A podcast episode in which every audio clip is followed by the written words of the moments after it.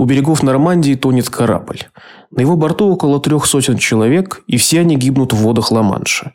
Трагедии на море не такие уж и редкие для Средневековья, но это стало особенной.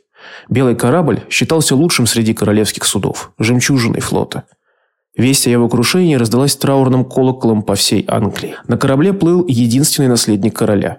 Его смерть приведет к долгой войне за престолонаследие. В историю Англии она войдет под названием «Анархия».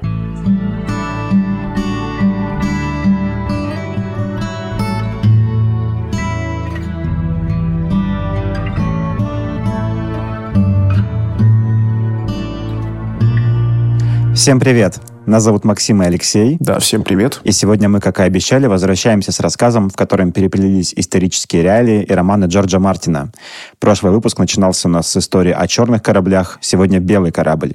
Мы не задумывали так специально. Перефразируя один известный афоризм, скажу: «История – лучший сценарист». Этот выпуск мы приурочили к выходу сериала «Дом дракона» в Амедиатеке. Это, не побоюсь этого слова, исторический сериал.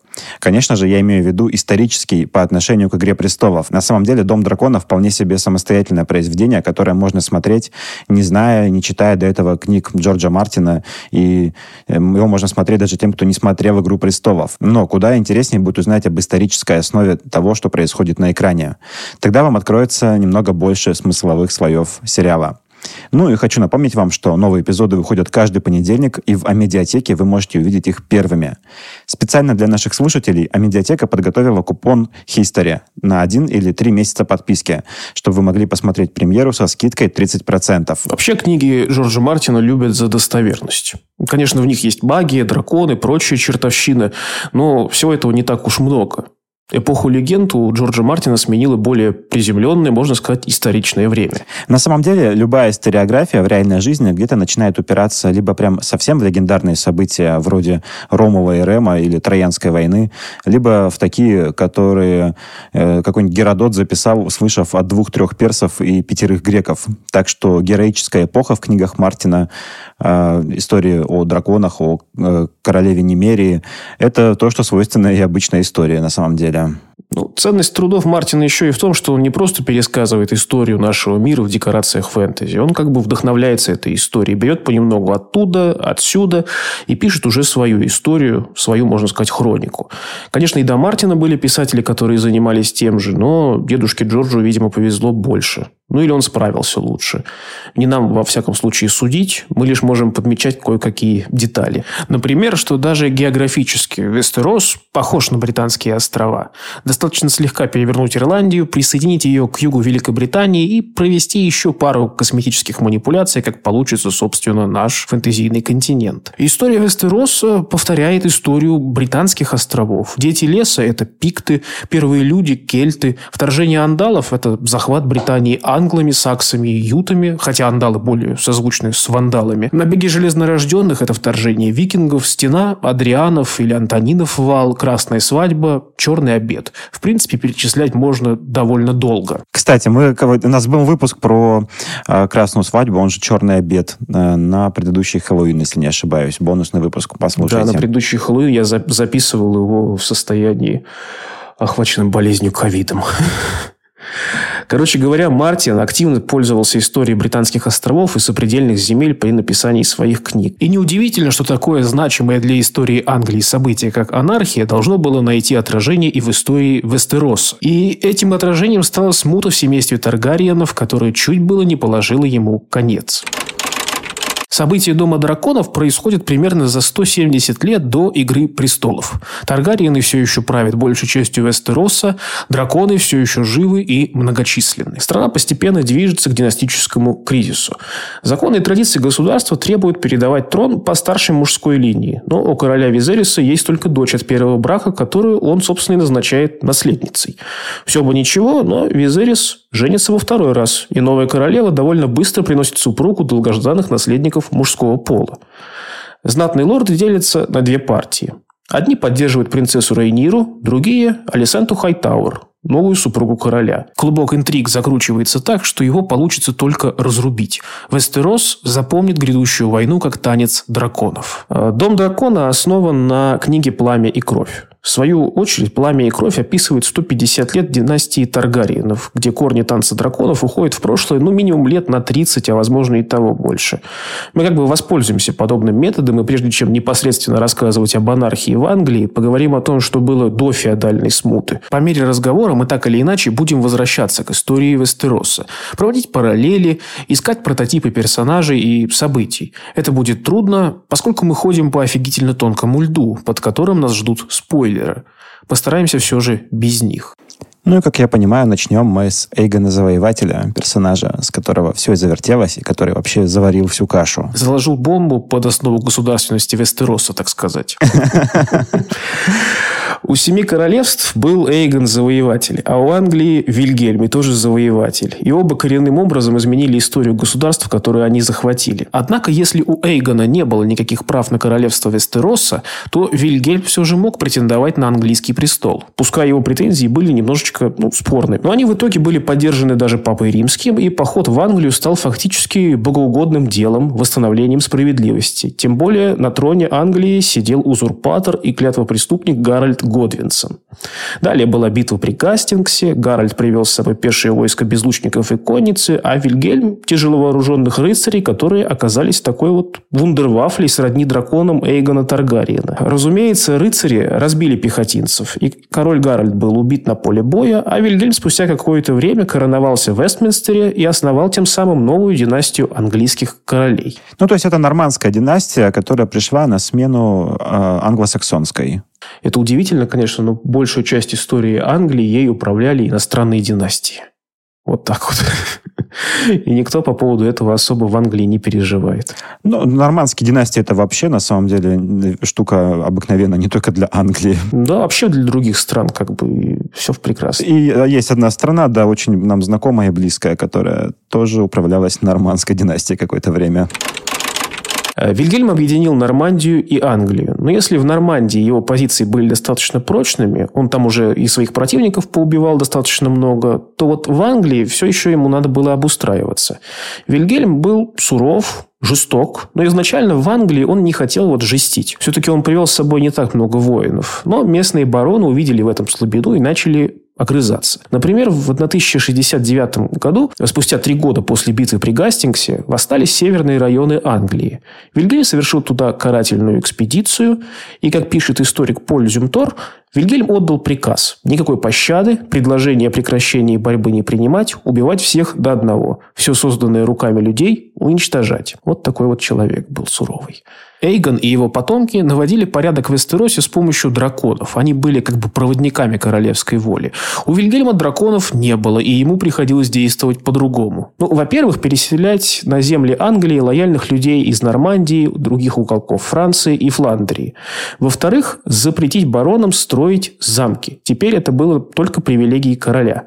В частности, таким образом был построен Лондонский Тауэр. В-третьих, Вильгельм объявил все земли Англии собственностью короля и занялся их перераспределением между лояльными баронами и князьями католической церкви.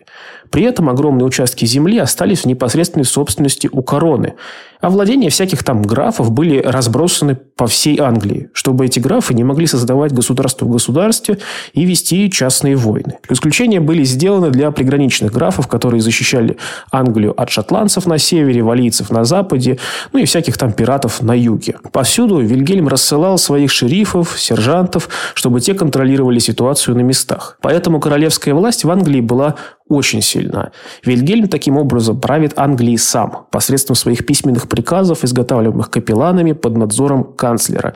Приказы рассылаются шерифам, ну а шерифы уже смотрят за тем, чтобы эти приказы исполнялись на местах. В семи королевствах мы видим что-то среднее. Всякие Ланнистеры, Старки, Арены фактически владеют собственными государствами, что больше походит на ситуацию в средневековой Франции. У короля свой полновластный домен, в жизни остальных уголков государства он как бы не участвует, хотя это вообще зависит от короля.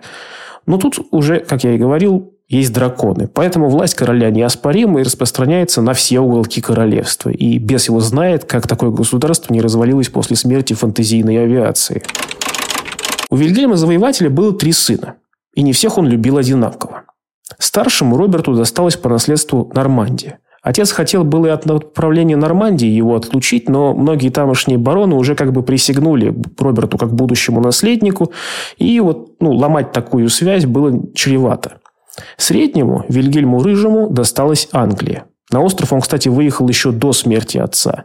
А как только Вильгельм узнал о кончине своего батюшки, он незамедлительно захватил казну и короновался в Винчестере. Часть баронов, желавших видеть на английском престоле Роберта, старшего брата, подняла в его пользу мятеж. Но мятеж этот был жестоко подавлен. Вильгельм Рыжий вообще войдет в историю Англии как беспринципный тиран и интриган, который много раз нарушал клятвы и готов был нарушить их еще сколько потребуется. Например, в тысяча девяносто шестом году Роберт Нормандский, его старший брат, заложил свои земли Вильгельму за десять тысяч марок серебром и отправился в первый крестовый поход. Причем уже тогда всем было понятно, что выкупить Нормандию Роберт Нормандский не сможет никогда. Правление Вильгельма Рыжего закончилось второго августа тысяча сотого года на охоте в местечке Нью-Форест. Он погиб от стрелы, выпущенной одним из охотников. В частности, называли имя любимого слуги короля Уолтера Тирелла, но сам слуга категорически отрицал свою причастность. Было как минимум две версии случившегося, что Руфус стал жертвой некой секты дьяволопоклонников или что он пал в результате государственного заговора. Удивительно, но за тридцать лет до этого события в том же Нью-Форесте на охоте был убит еще один сын Вильгельма, завоевателя по имени Ричард. Такой вот получился сад предательств Эрика Картмана. Говорят, что на охоте присутствовал младший брат Вильгельма, третий сын Вильгельма Завоевателя, Генрих. Узнав о гибели Вильгельма Рыжего, Генрих вместе со своими друзьями бросил тело убитого у дороги и галопом поскакал в Винчестер, чтобы захватить королевскую казну и предъявить свои права на корону. Фактически сделать то же самое, что в свое время сделал Вильгельм. Есть даже такое, знаешь, я где-то читал, уже не помню где, что в Средневековье выражение «сходить на охоту» — это такой эвфемизм, который означает э, фактически устранить конкурента. Ну, вполне вероятно, потому что на охоте очень часто случались всякие разные ситуации. Причем не только в, в европейском средневековье, по всему миру, мне кажется. В истории Азии таких же примеров очень-очень много. Э, Генрих был младшим сыном Вильгельма Завоевателя. И Вильгельм Завоеватель не оставил ему в наследство каких-то значительных земель. Лишь кругленькую сумму в деньгах. Мол, Генрих сам потом, если что надо, возьмет все, что ему понравится. И вот, в принципе, как только появился момент, Генрих этим моментом и воспользовался. Причем ранее его старшие братья договорились, что в случае смерти Вильгельма, э, Вильгельма Рыжего и отсутствия у него каких-либо наследников, трон Англии переходит Роберту, старшему брату. Многие бароны присягнули на верность Роберту, и среди этих баронов, собственно, был и Генрих. Мы видим впоследствии, как он отнесся к своей клятве. Вполне вероятно, что Генрих считал своего старшего брата неспособным правителем, потому что как бы даже хронисты пишут, что Роберт, скажем так, ну, не подходил на роль короля. Да и тот только-только фактически возвращался из крестового похода, и было непонятно, что с этим Робертом приключится по дороге. Генрих короновался пятого августа, получается, спустя всего лишь три дня после гибели своего брата. И тут же стал думать, как упрочить свое шаткое положение на престоле. Все-таки он как бы был младшим братом, у него старший братишка-то еще был жив, как минимум. Генрих издал первую хартию вольностей, гарантирующую определенные привилегии феодалам. Женился на племяннице последнего оставшегося в живых саксонского претендента на английский престол, чем очень расположил к себе англосаксонское население и знать. Он создал Великий Совет из представителей крупнейших духовных и светских феодалов. Правда, роль Совета была чисто номинальной и сводилась к тому, что как бы Совет давал королю необязательные для него советы и выслушивал обязательные королевские решения. Всем же на самом деле управляла малая курия, состоявшая из ближайших королевских советников, как знатного, так и не совсем знатного происхождения. Фактически малый совет при королях семи королевств. Хронисты дали Генриху Первому прозвище Баклерк – добрый писарь или добрый ученый. Его еще называли львом правосудия за стремление все судебные дела решать по справедливости. Но Генрих, как любой монарх того времени, не чурался и военного дела. Например, в течение шести лет Генрих успешно воевал с баронами-оппозиционерами, которых возглавляли представители знатного и могущественного дома Монгомери. Затем, в тысяча сто шестом году, он с войском высадился в Нормандии и в сентябре разгромил своего старшего брата, а потом заключил его под стражу на двадцать восемь лет. Генриха Первого часто называют прототипом короля Визериса Первого Таргариена, собственно, того, о котором идет речь в Доме дракона. драконов. Но это, на мой взгляд, верно лишь отчасти. Все-таки Визерис считался миролюбивым и достаточно спокойным монархом. Да и власть свою он получил не совсем в результате заговора. Но вот в чем Генрих и Визерис были похоже, так это в любви к противоположному полу. И обоих это, в конце концов, и подвело. У Генриха было очень много бастардов. Чуть больше двадцати, кажется. Но законных детей только двое. Мальчик и девочка. Имея на руках такой расклад, король очень часто беспокоился за судьбу своего королевства. И, как оказалось, не зря. Так, сейчас мы э, вернемся к истории о белом корабле, с которого мы начали свое повествование. С которого ты, Алексей, начал свое повествование. Шел тысяча сто двадцатый год. Генрих подавил очередное восстание в Нормандии. Он собирался отправиться в Англию. Для переправы через Ла-Манш ему предложили белый корабль. Один из лучших кораблей королевского флота. Но король отдал его своему сыну Вильгельму Аделину. Или Этелингу. Тот, кому как нравится его называть. А сам король решил плыть на другом судне. Вильгельм вместе с окружавшими его баронами, рыцарями и знатными дамами решили закатить пирушку. Праздновать начали еще в порту. Много бочек вина погрузили на корабль. Молодые люди так увлеклись, что не заметили, как почти весь королевский флот уже отбыл в Англию. И, наконец, вечером двадцать пятого ноября тысяча сто двадцатого года Вильгельм Аделин скомандовал плыть и белому кораблю. Принц Вильгельм поторапливал всех, ибо не хотел отстать от своего отца. Но по итогу белый корабль в темноте наткнулся на скалу и затонул. А так как все были пьяны в стельку, не спасся никто. Ну или почти никто. Говорят, что спасся некий мясник из Руана, который, собственно, и рассказал о трагедии. Хронисты пишут, что после того, как Генрих узнал о гибели своего сына, он больше никогда не улыбался. Алкоголь – это зло. Никогда не пейте за рулем. Да, особенно вот в путешествиях каких-нибудь важных. Особенно, если вы наследник английского престола. Как мы видим, в Англии еще не сложилась традиция автоматически передавать престол по старшей мужской линии. Любой из родственников королевской династии мог так или иначе претендовать на власть. Надо было лишь заручиться поддержкой в разных пропорциях баронов, церкви, купечества, порой даже и крестьянства, простого люда. Захватить вовремя казну, найти сговорчивых прилатов и короноваться. А там уже разбираться с последствиями. Ну или просто силой захватить престол, есть ведь всегда прецедент Вильгельма Завоевателя. В семи королевствах все вроде бы по проще. Если есть сыновья, то трон переходит старшему сыну. Кончились сыновья – старшему сыну старшего сына. Нет сыновей – старшему из братьев короля. Конечно, эту систему не раз испытывали на прочность. Например, король Джейхерис Таргариен пережил всех своих детей – и его наследника выбирали, так сказать, всем Вестеросом на Великом Совете. Был вариант передать престол по женской линии. Как бы благо у старшего сына Джейхериса была дочка. Но Великий Совет рассудил, что делать такого нельзя, и наследовать необходимо только по мужской линии. Таким образом, королем семи королевств, вообще их как бы тогда на тот время момент еще шесть королевств, потому что южные не присоединили. Но мы не будем заумничать, наверное. Я просто буду произносить это как семь королевств. Юг – это Дорн, да?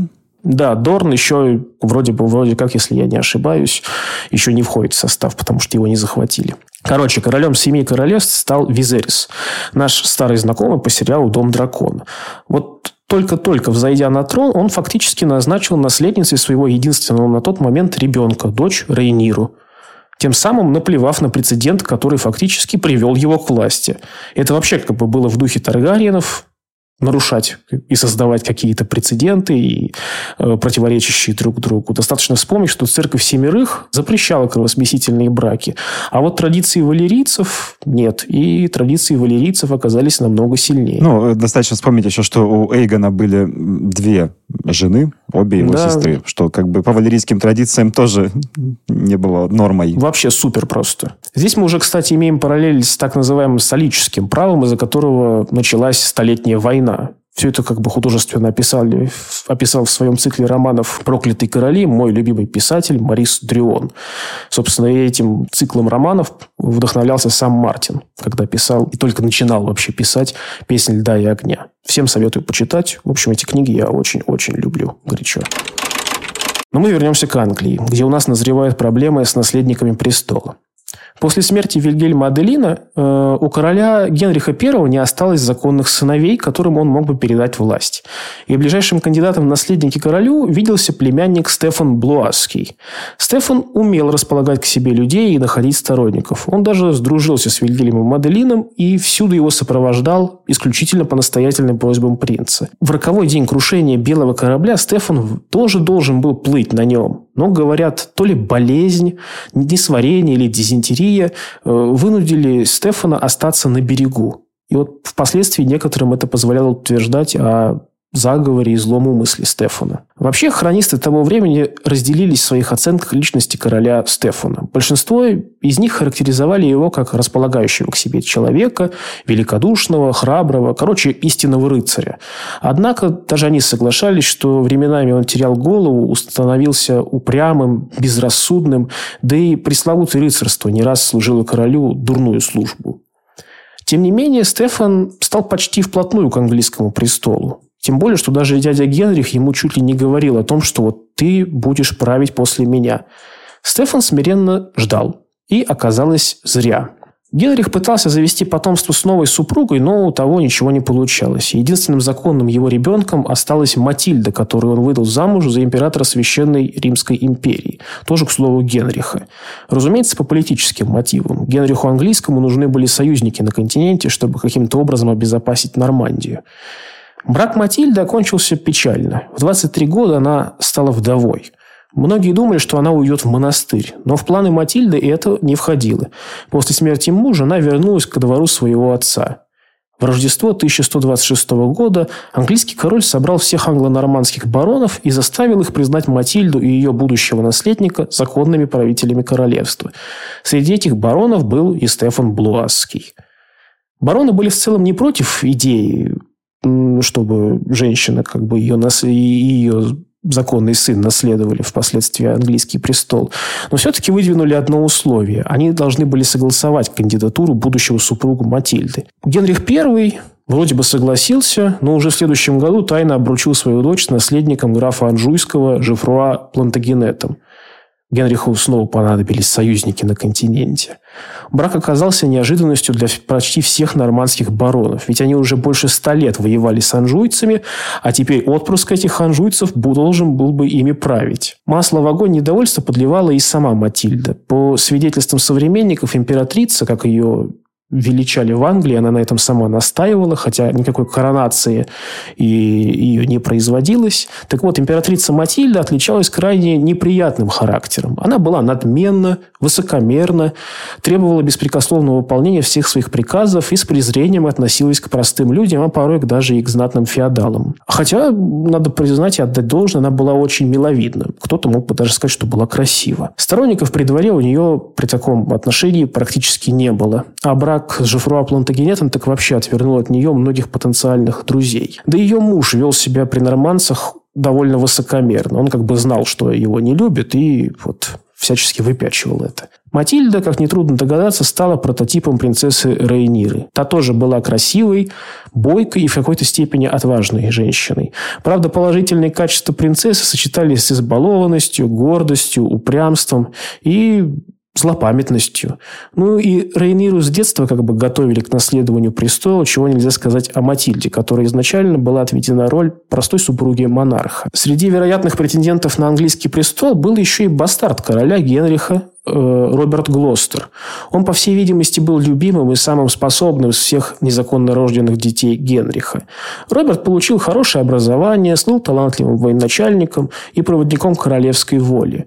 Глостер был одной из главных опор короля в его намерении обеспечивать наследие, наследование английского престола за, дочерью, за своей дочерью, императрицей Матильдой. первого января он был первым среди англо-нормандских баронов, которые принесли присягу на верность Матильде. И, собственно, он обязался признать ее королевой после смерти Генриха Первого. Роберта Глостера можно назвать частичным прототипом принца Дэймона Таргариена, младшего брата короля Визериса. Тут тоже играл большую роль в государстве, был талантливым воином, полководцем.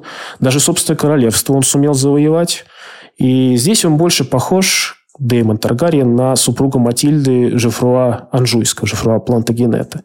Правда, далеко не из-за хорошие качества принца Дэймона Таргариена прозвали порочным чего нельзя сказать о Роберте. Дэймон также стал одним из самых могущественных союзников Рейниры и даже вроде как имел с ней любовные отношения. Про Роберта и Матильду тоже ходили разные слухи. Генрих Первый умер в тысяча сто тридцать пятом году, вроде бы как отравился миногами. И Стефан решил незамедлительно начать борьбу за престол. Хотя до этого дважды присягал на верность Матильде. Стефан стремительно захватывает казну, и с ликованием его встречают в Лондоне. Собственно, мы видим уже и традиционную схему престолонаследования в Англии – захватить казну и короноваться. Поводом для отказа исполнения клятвы Стефан назвал то, что Матильда якобы была незаконно рожденной. Ее мать до брака с Генрихом пребывала в монастыре и давала обет безбрачия, а значит, не могла претендовать на корону. Ну, собственно, вот он как вот вывернулся от своей клятвы. Стефана поддерживали многие бароны и представители церкви, не желавшие видеть иностранку Матильду на английском троне. А она действительно для них была иностранкой, которую они не особо-то как бы и знали. Среди тех, кто присягнул на верность новому королю, оказался, как бы ты думаешь, кто? Роберт Глостер. Роберт Глостер. Очевидно, что в те времена он еще не видел возможности коронации Матильды. Ну, плюс она с мужем тогда уже вторглась в Нормандию и начала там наводить такую суету, что как бы многие нормандские бароны отказались с ней мириться при таких вот делах. Когда там на твою территорию вторгается сосед, с которым ты воевал уже лет сто, ну, как бы... сложно этому соседу передать корону в твоем государстве. Вероятно, Роберт, как человек прагматичный, рассчитывал занять ведущее положение при дворе Стефана. Но новый король Глостера не жаловал, предпочитая ему других аристократов. И в итоге граф Глостер покинул королевский двор и направился в Нормандию, где и объявил о переходе на сторону императрицы Матильды. Классика. Ну, все замечательно на самом деле. А вслед за Робертом перешла значительная часть англо-нормандской аристократии западных и южных графств Англии, недовольных политикой короля.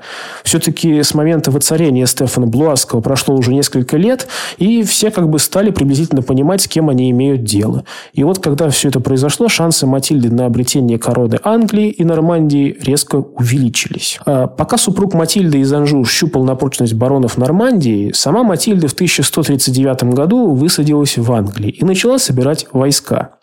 Король Стефан осаждал земли противников с переменным успехом и без какого-либо плана. Можно сказать, латал дыры. Возможно, он не воспринимал угрозу Матильды всерьез. А возможно, хотел победить в честном бою. Он же все-таки был рыцарем. У Стефана несколько раз был шанс прекратить войну. Но он захотел быть благородным. Одни хронисты пишут, что он предоставил королевский эскорт Матильды для переезда из замка Эрендел в Бристоль. Что уже, как бы, кажется нам немножечко странным. Другие, что он захватил Матильду в плен, но решил не заключать ее под стражу, и та, собственно, сбежала в Бристоль, где собирались ее сторонники. Поддержка Матильды росла, причем даже Шотландия выступила на ее стороне. второго февраля тысяча сто сорок первого года состоялась битва при Линкольне, в которой войска Стефана потерпели сокрушительное поражение, а сам король был пленен. В частности, потому, что когда окружавшие воины короля начали бежать, видя, что как бы ситуация накаляется, король, напротив, выхватил меч, вернее, сжал меч покрепче и ринулся на врага. И короля вот так вот захватили. Его доставили в Бристольский замок к Матильде и держали в цепях. А также, как пишут хронисты, много издевались. Теперь путь власти Матильды был свободен. Императрица Матильда по старинной традиции завладела казной и въехала в Лондон. восьмого апреля тысяча сто сорок первого года ее официально избрали королевой Англии. Она получила титул госпожи англичан. Но коронация так и не состоялась. Мы же помним, как Матильда умела заводить друзей. Новая королева принялась одаривать своих сторонников за счет проигравших союзников Стефана. Лондон вообще встретил Матильду холодно и с недоверием. А уж когда та решила ввести новые налоги, все как бы стало ясно. Такие правители Лондону не были нужны. Лондонцы собрались в несколько куч и изгнали королеву сотоварищей из города. Та отступила к Оксфорду, затем к Винчестеру. А между тем, за спиной Матильды собирались сторонники Стефана. Их знаменем стала супруга свергнутого короля, тоже, кстати, Матильда. Какие-то сплошные Матильды и Генрихи повсюду. Супруга короля была волевой и умной женщиной. И как бы ее таланта оказалось достаточно для того, чтобы она в нужный момент истории помогла своему супругу освободиться из плена. Сторонники Стефана подошли к Лондону, затем совершили марш-бросок до Винчестера, где застали всех, извините, со спущенными штанами. Битва при Винчестере обернулась для армии императрицы Матильды паническим бегством, а сама Матильда уцелела чудом. Роберт Глостер, прикрывая сводную сестру, был пленен. Сложилась такая вот патовая ситуация. Сторонники Матильды захватили Стефана, а сторонники Стефана – Роберта Глостера. И начались торги. И долгое время никто не хотел уступать. Но в итоге, поняв бессмысленность всей этой ситуации, просто решили обменяться пленными. Популярность Стефана таким образом выросла, в частности, как бы из-за того, что с ним плохо обращались в плену. Всем он начал видеться мучеником. В тысяча сто сорок втором году король начал мстить. Сначала королевская армия берет штурмом Оксфорд, заперев императрицу в Оксфордском замке. Осада замка продолжалась три месяца, пока двадцатого декабря Матильда не совершила дерзкий побег оттуда по льду Темзы в замок Уоллингфорд. То есть, мы видим, как Матильде очень прям благоволила судьба. Несколько раз она могла оказаться уже при ином короле на плахе, но вот ей везло. Следующие несколько лет стороны воевали с переменным успехом. Войска по несколько раз проходили через одни и те же земли. Центральная власть ослабла, и на местах стали править бароны. Те обзавелись собственными дружинами, стали строить замки. Мы помним о том, что был запрет баронам строить замки. Только король имел право это делать. И бароны начали воевать с соседями и разорять земли. Как-то раз король Стефан решил наказать одного барона за поддержку Матильды. И тот барон, недолго думая, смотался на уединенный остров, сделал там себе базу, набрался всего света молодцов и почти год терроризировал окрестности, разоряя прилегающие земли, в том числе и церковные, убивая местных жителей без различия пола и возраста. При этом самих баронов становилось все больше. Король Стефан и императрица Матильда не скупились на раздачу земель, титулов и всяких привилегий. Поддержка ведь была необходима каждому, и каждый добивался ее как мог. Если в тысяча сто тридцать пятом году в Англии было всего лишь семь графов, то к тысяча сто сорок второму году их число достигло двадцати двух. И все они мыслили в духе «мы здесь власть». На границе Шотландии так вообще творилась феодальная вольница. Но это как бы в Англии. В Нормандии дела у императрицы Матильды шли немножечко получше. девятнадцатого января тысяча сто сорок четвертого года пал Руан. А на следующий день в Руанском соборе Жоффруа Плантагенет был провозглашен герцогом Нормандии.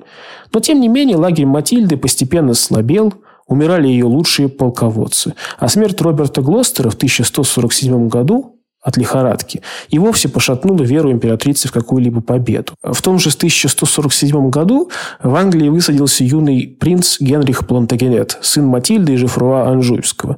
Но каких-то серьезных успехов ему не удалось добиться.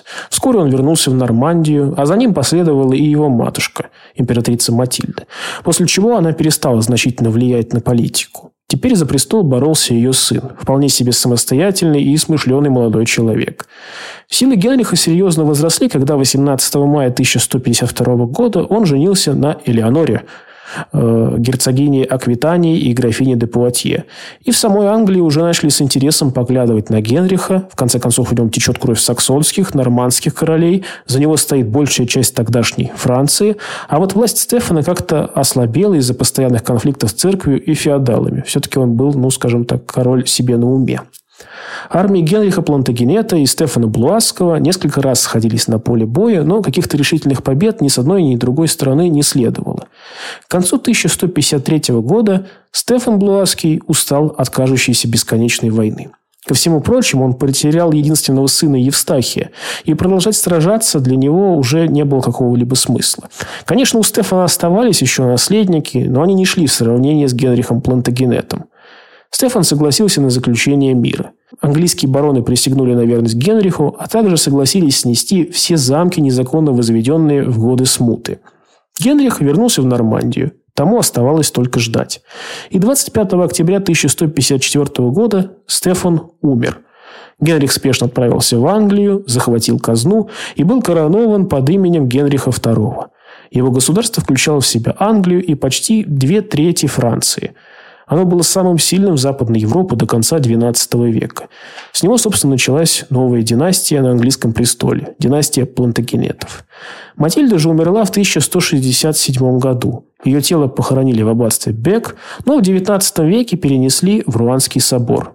Эпитафия на ее могиле гласит: «Здесь упокоена дочь, жена и мать Генриха, великая по рождению, еще более по браку, но более всего по материнству». Так вот закончилась первая настоящая гражданская война в Англии. Ну, или, по крайней мере, то, что можно назвать гражданской войной. Почему же как бы ее назвали анархией? Ну, вообще, англичане того времени привыкли к сильной королевской руке. Их, можно сказать, избаловали Вильгельм Завоеватель, Вильгельм Рыжий и Генрих Боклерк. Да, конечно, восстания, недовольства случались, но они были на контрасте с железным порядком нормандских королей. А почти двадцать лет в стране происходило то, с чем регулярно сталкивались жители менее централизованных феодальных государств Европы, типа той же Франции. Как думаешь, вот исходя из всего этого, мы тут, мне кажется, спойлеров накидали. Стоит ли после этого смотреть сериал и читать книгу, если сюжет вкратце известен? Ну, опять же, и то, что я говорил в самом начале, Джордж Мартин ценится за то, что он вдохновляется историей, а не просто берет ее и переписывает. Сериал, на мой взгляд, однозначно стоит посмотреть, потому что, как бы, во-первых, он заосновывается уже на законченной истории. Шоураннерам не придется додумывать и писать какую-либо отсебятину. Это вообще большой плюс. Можно, конечно, сказать, зачем вообще тогда как бы ждать выхода серий. Ну, есть ведь книга «Пламя и кровь». Как бы можно почитать эту книжку, и все, в принципе, будет понятно. Но у «Пламя и кровь» есть одна особенность. Эта книга – стилизация под исторический трактат. Под летопись. А любая летопись – это как бы нарративный источник, где есть много противоречий, а порой и разных версий тех или иных событий. Вот как бы «Дом дракона» будет интересен тем, что позволит нам узнать, какую же все-таки из версий происходящих событий можно будет считать каноном. Плюс, если я не ошибаюсь, шоураннеры все же некоторым образом будут отступать от исходного текста, но вроде бы как не сильно. Один из создателей сериала, Райан Кондал, так вообще является ярым фанатом «Песни льда и огня», а также хорошо знаком с Джорджем Мартином. И хотя сам Мартин, опять же, вроде бы как не принимает участие в работе над, в работе над «Домом дракона», но Райан Кондал постоянно с ним советуется, согласует все отступления от авторского текста, ну и общую кан- канву сюжета. То есть, как бы, есть вся надежда на то, что сериал получится как минимум интересным. Ну что ж, мы закон... заканчиваем этот выпуск. И под конец хочется напомнить, что мы сделали его с онлайн-кинотеатром «Амедиатека», где вы можете посмотреть множество отличных сериалов и фильмов. А среди них и одну из самых громких премьер сезона «Дом дракона». Все ссылки, а также промокод на один или три месяца будут в описании к выпуску. Мы благодарим всех подписчиков, кто нас слушает, комментирует, кто рекомендует нас слушать. Подписывайтесь на нас, слушайте, оставляйте комментарии. До встречи в следующем выпуске. Он будет уже скоро. Всем пока. Всем пока. Спасибо, что слушали.